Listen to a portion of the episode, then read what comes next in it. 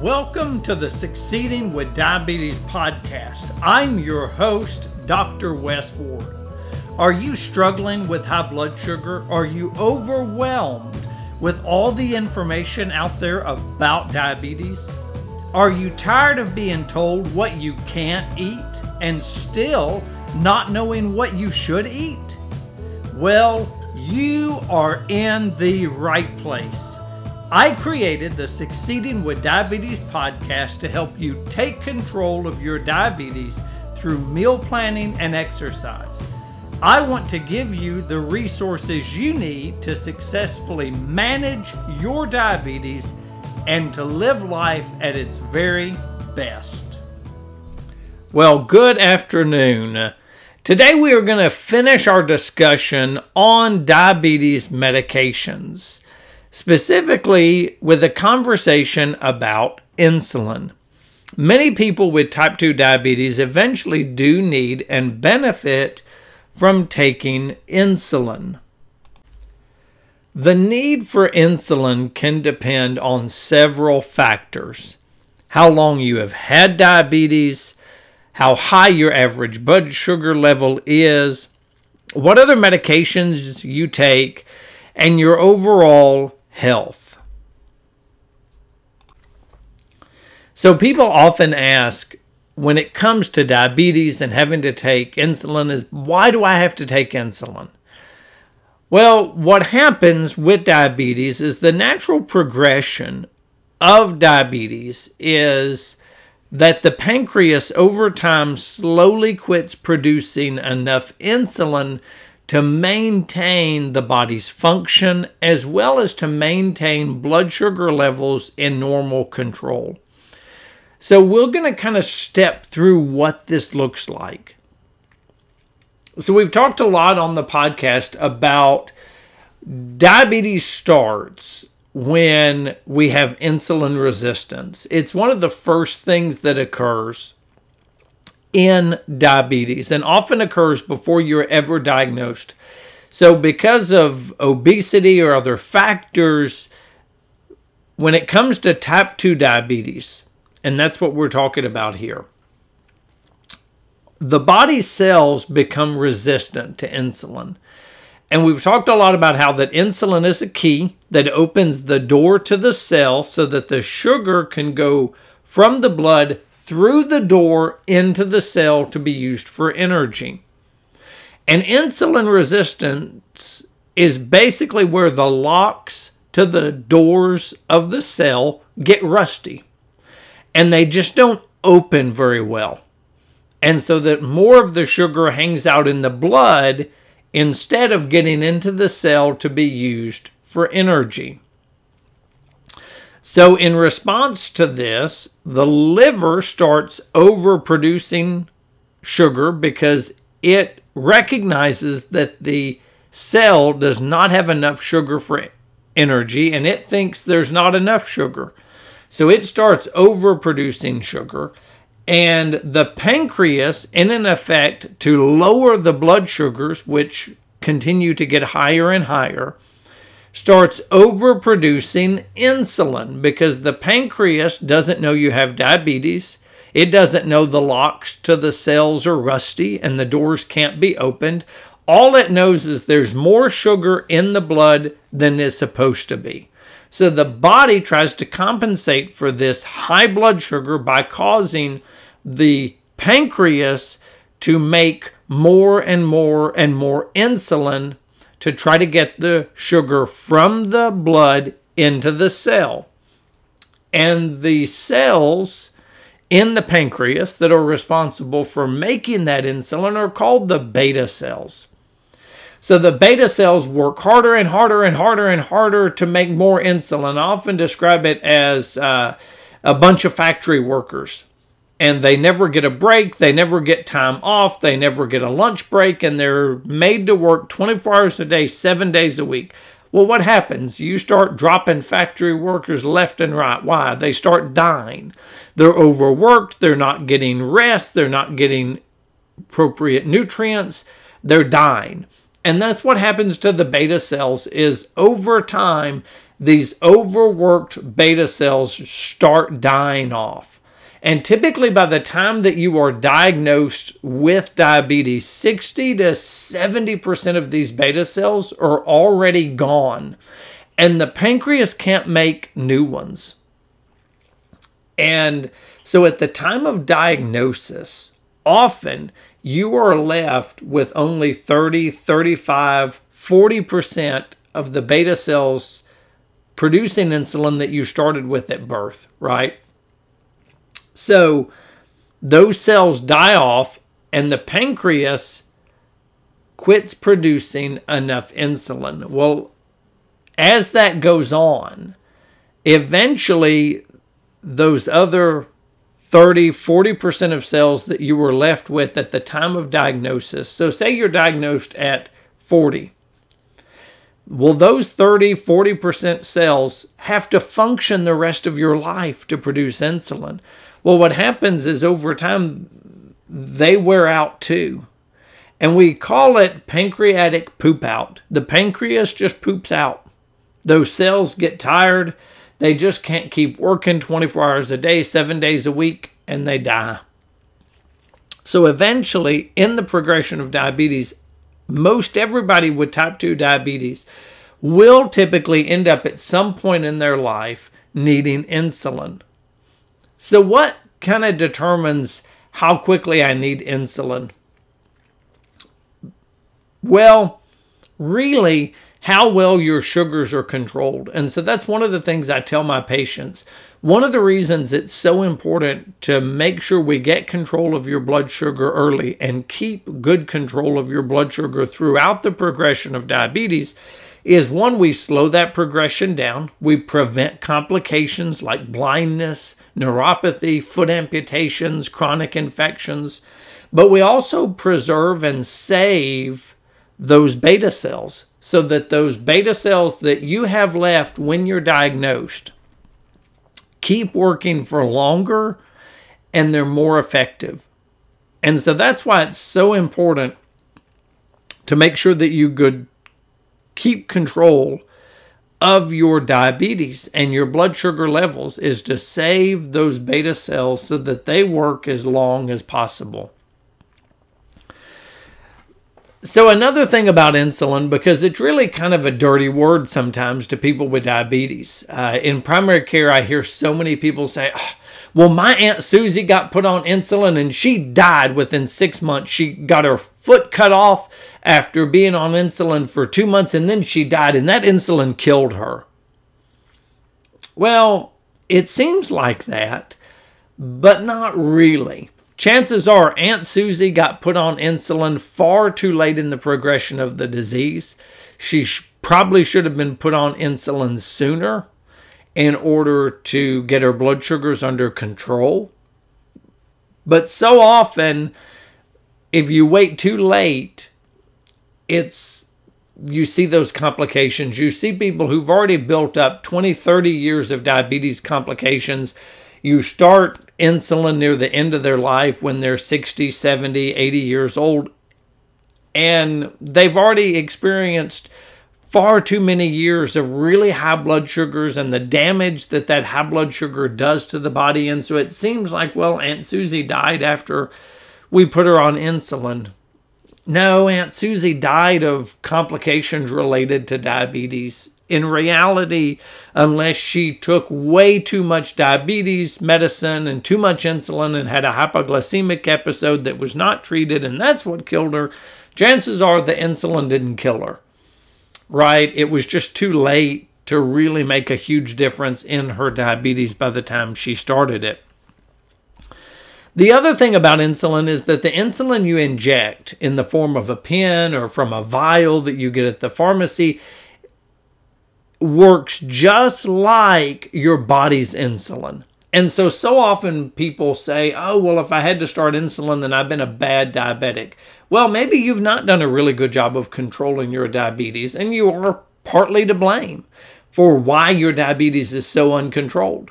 Uh, I tell patients all the time that diet and meal planning and exercising is so important to diabetes. It's 50% of the battle. And if you don't do your 50%, the 50% that as a provider I can do in terms of providing medication and treatment will never be enough to control your diabetes effectively long term if you eat whatever you want and you don't exercise. And so that is why that is so important to me. It's why I started succeeding with diabetes is to help people get control of their diabetes through meal planning and exercise so that you are equipped with all the knowledge and information necessary to do your part to control your diabetes.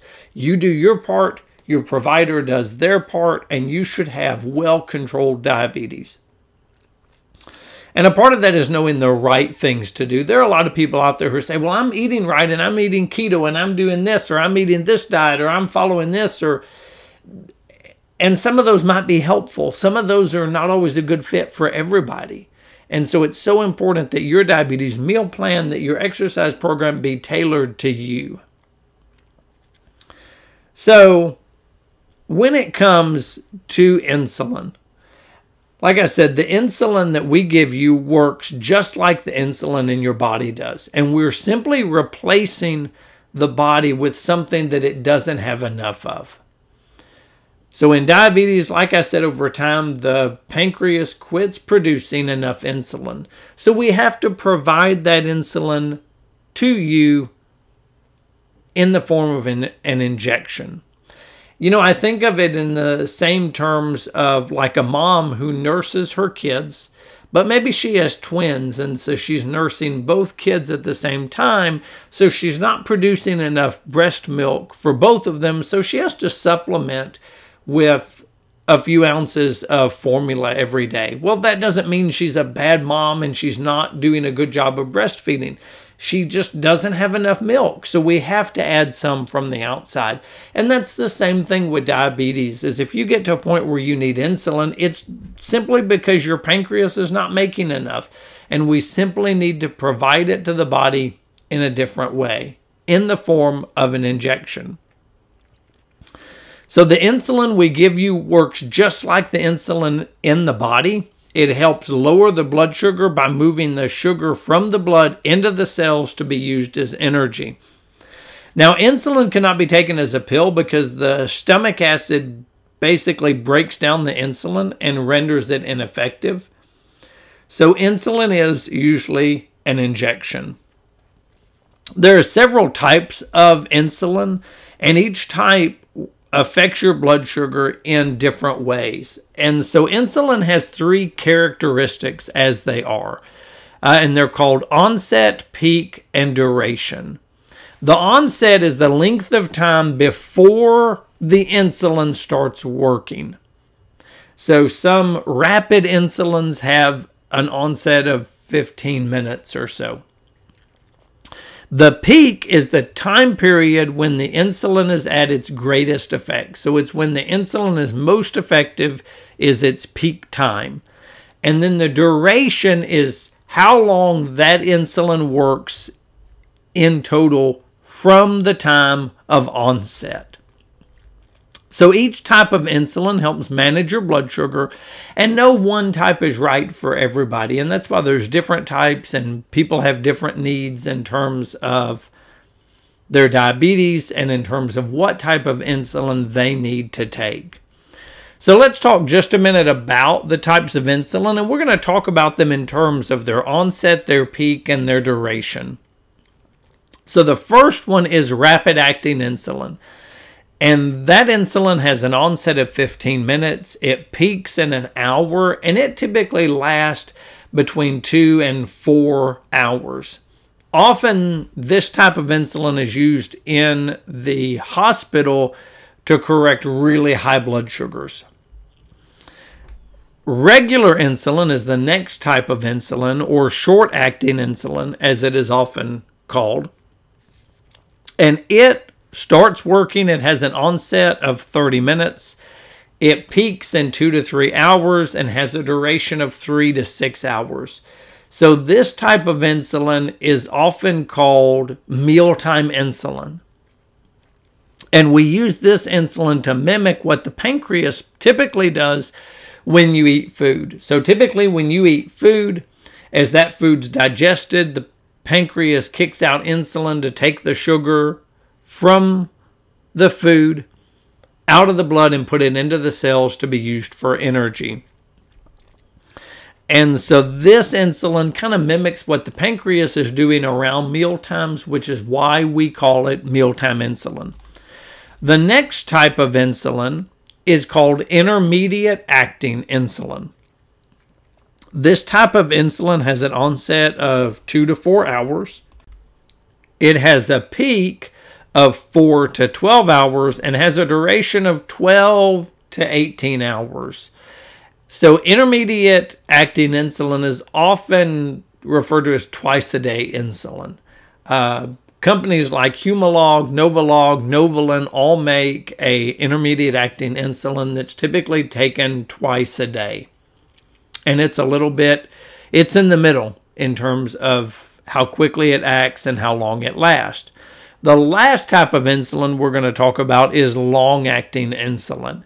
And so these are insulins like Lantus um, and those types of medications. Long acting insulin has a very slow onset. We don't even associate a time with it. And it's it doesn't really peak. It stays pretty steady over time and it has a duration of 24 hours.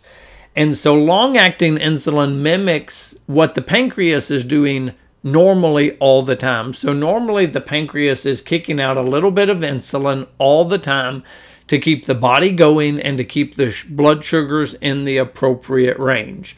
And then when you eat, the pancreas kicks out a little more insulin to take that sugar from the food you've eaten from the blood into the cells to be used by the cells for energy.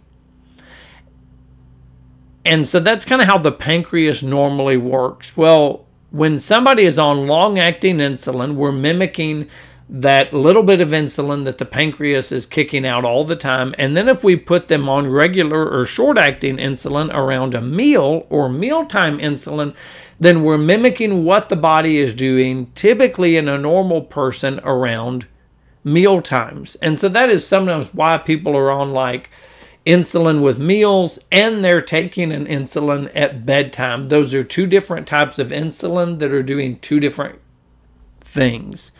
So, depending on where you are in your journey with diabetes, dictates what type of insulin you need to be on and how often you need to take it and when you need to take it.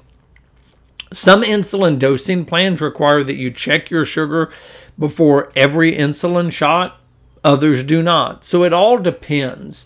So hopefully, this has given you a little more information about how insulin works in the body that the pancreas is making, but also how insulin works in the form of a shot or a pen that you may be taking and why you may be taking a mealtime insulin as well as an insulin at bedtime.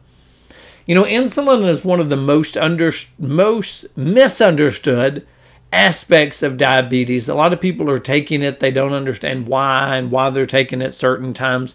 So hopefully this has helped. So if you have friends who have diabetes who are on insulin and they're asking questions, encourage them to listen to this podcast episode because it may help them just like hopefully it helped you gain a little more information about why I'm taking the insulin I'm taking and how it works.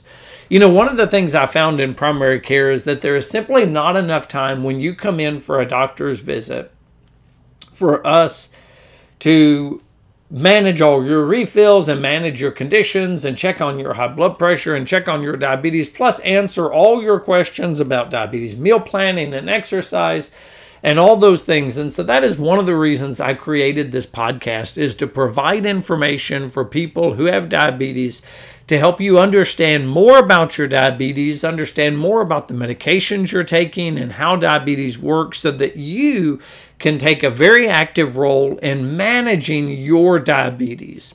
Your provider can only do so much in managing your diabetes. 50%, if not more, of the battle as it were in managing your diabetes is up to you and you have the you can have the power and the ability and all the resources to be able to do that.